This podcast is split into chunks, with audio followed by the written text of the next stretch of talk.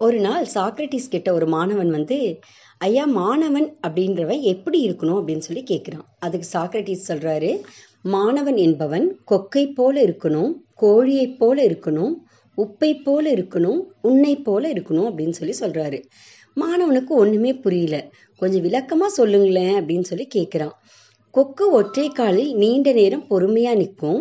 மீன்கள் வந்தவுடன் விரைந்து செயல்பட்டு பிடிச்சிடும்.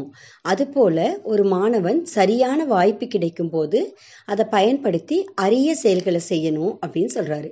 கோழியை போல இருக்கணும்னு சொன்னீங்களே அதுக்கு என்ன அர்த்தம் அப்படின்னு சொல்லி கேட்குறான் கோழி என்ன செய்யும்? குப்பையை கிளறும்.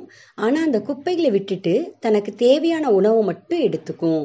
அதுபோல மாணவர்கள் தாம் சந்திக்கும் தீமைகளை தூரம் தள்ளிட்டு நன்மைகளை மட்டும் எடுத்துக்கணும் அப்படின்னு சொல்லி சொல்கிறாரு அடுத்தது உப்பை போல இருக்கணும்னு சொன்னீங்களே அதுக்கு என்ன அர்த்தம்னு கேட்குறான். ஆமாம் உப்பு எந்த உணவோட கலக்குனாலும் அது இருக்குது அப்படின்னு சொல்ல முடியும். ஆனால் அந்த கலக்கிய உணவில் உப்பு கண்ணுக்கு தெரியாது. அதோட சுவையை மட்டும்தான் உணர முடியும்.